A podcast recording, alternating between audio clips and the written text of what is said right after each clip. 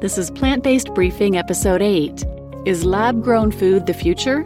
Pros and Cons to Consider. Part 1 by Ocean Robbins of Food Revolution Network at foodrevolution.org. And I'm your host, Marian Erickson. And this is the curated content plant based podcast where I narrate a variety of articles from experts with their permission in about 10 minutes or less every weekday. Today's article is about lab grown meat, which I think is a fascinating topic and has huge potential for animals and the environment. Yet it can be a contentious one in the vegan community. I think it's important to understand where the technology started, where it is today, and where it may go in the future. And I think this article does a really good job covering that. Today's article is a bit longer than most, so I'm splitting it up into part one and part two, reading the first half to you today, and I'll read the second half tomorrow. It's written by Ocean Robbins of Food Revolution Network, a nonprofit organization committed to healthy, ethical, and sustainable food for all. Now let's get to today's plant based briefing. Is lab grown food the future? Pros and Cons to Consider, Part 1, by Ocean Robbins of foodrevolution.org. Summary Beef burgers, veggie burgers, and now lab grown meat? You may have heard rumblings that cultured meat made from animal stem cells may become a mainstream consumer option soon. Is it true? And if so, is it a good thing? What is lab grown food, and should we be preparing for it to change the food system as we know it? Since 2013, lab grown food, and specifically cultured clean meat, has been gathering increasing attention and funding. The first ever lab grown burger was created in 2013 by scientist Mark Post, a professor of tissue engineering at Maastricht University in the Netherlands. It garnered press interest when it was eaten and reviewed by two food critics at a London news conference. While lab grown meat isn't available commercially just yet, it will likely hit shelves in 2021. It's clearly been in the works for quite some time. Plant based meat alternatives, on the other hand, are available now and have become very popular in the last five years.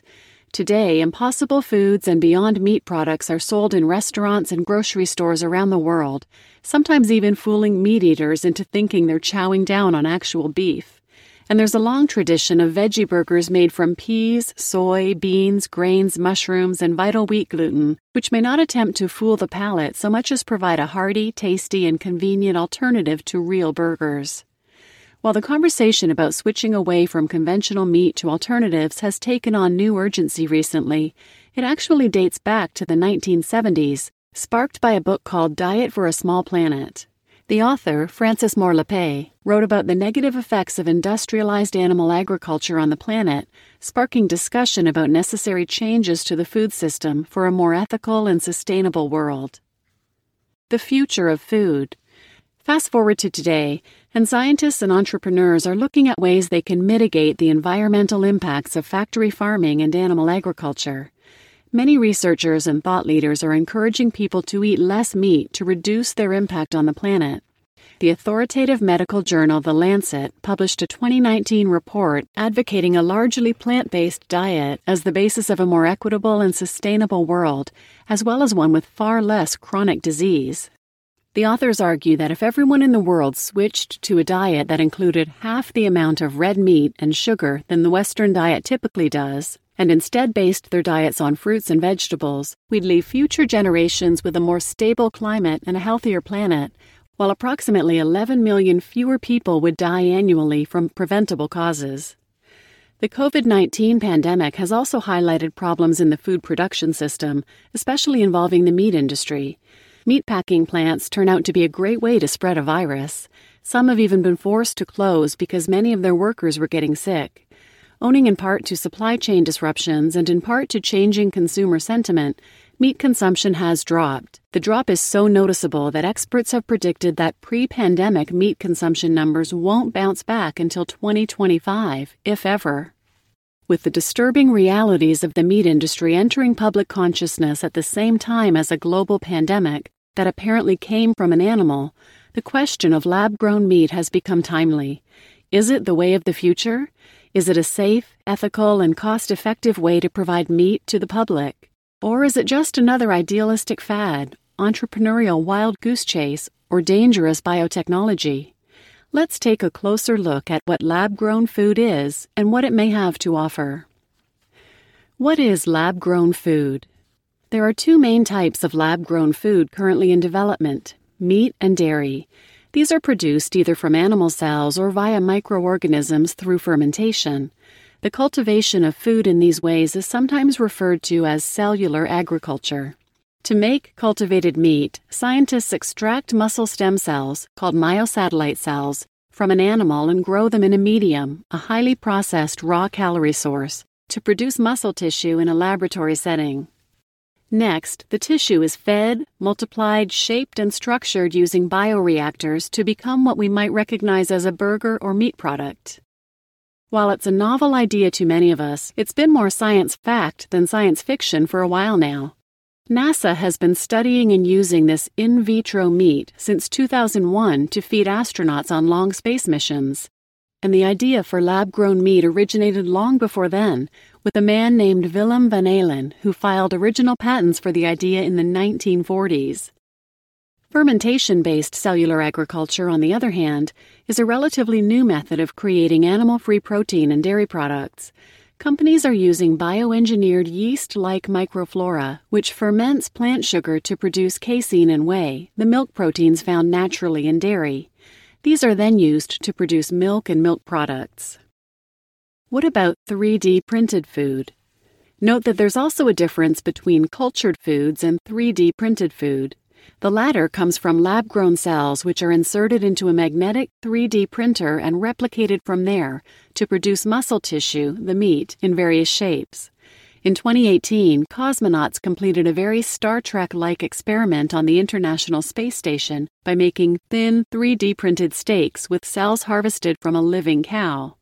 By doing so, they showed that food, including meat, could be grown in harsh environments where water or soil is scarce the technology could prove increasingly useful for the conservation of natural resources in food production or the potential for producing food without the need for agriculture. Potential benefits and problems. So, what are the potential pros and cons of lab grown meat? There are a lot of perspectives to cover, so let's divide them up by area. How much will it cost? Assuming it's commercially viable, lab grown meat will likely be more expensive than conventional meat, at least initially. The first lab grown hamburger, which was a 5 ounce beef patty cultivated in a petri dish, took two years to make and cost about $325,000 at the time. This isn't unusual, as new technologies almost always have a costly research and development phase. Once people start purchasing and production volume increases, costs almost always go down. This was true with plant based burgers like the Impossible Burger as well. Originally, they cost around $20 per burger to make and were difficult to find. Now they're everywhere and sell for around $8 per pound. Lab grown meat, once it's produced on an industrial scale, could eventually achieve price parity with, or cost less than, steaks and burgers made from the flesh of animals. One of the largest cost obstacles is the cell culture medium used to make cultured meat. Basically, the question is what's the raw material that's cultured to produce the final product? So far, nothing ecologically or economically sustainable has been implemented, but researchers believe that in time, raw materials from large scale agricultural production could serve as inputs for cultivated meat. This would mean that it might be possible to turn a waste product into food. Preventing biotech monopolies. Eventually, at least in theory, lab grown meat and other proteins could become less expensive than those produced from traditional farming. But will that ever come to pass? What about food ownership and centralized control? There are already patents in place for lab grown and in vitro meat. So, will clean meat ultimately turn into a power grab from a few companies that seek to control the world's food supply, much like Monsanto Bayer's impact on the seed industry? There's little doubt that if in vitro meat and cultivated proteins catch on and achieve widespread adaptation, somebody will seek to have as much control and to make as much money as possible in the process. And if history is any indication, the power that comes with any monopoly is not likely to be democratically distributed. Because of this, antitrust laws need to be in place so that the biotechnology can be managed in ways that at least have the potential to alleviate world hunger rather than increasing it. You just listened to Is Lab Grown Food the Future? Pros and Cons to Consider, Part 1 by Ocean Robbins of foodrevolution.org. Tune in tomorrow for Part 2.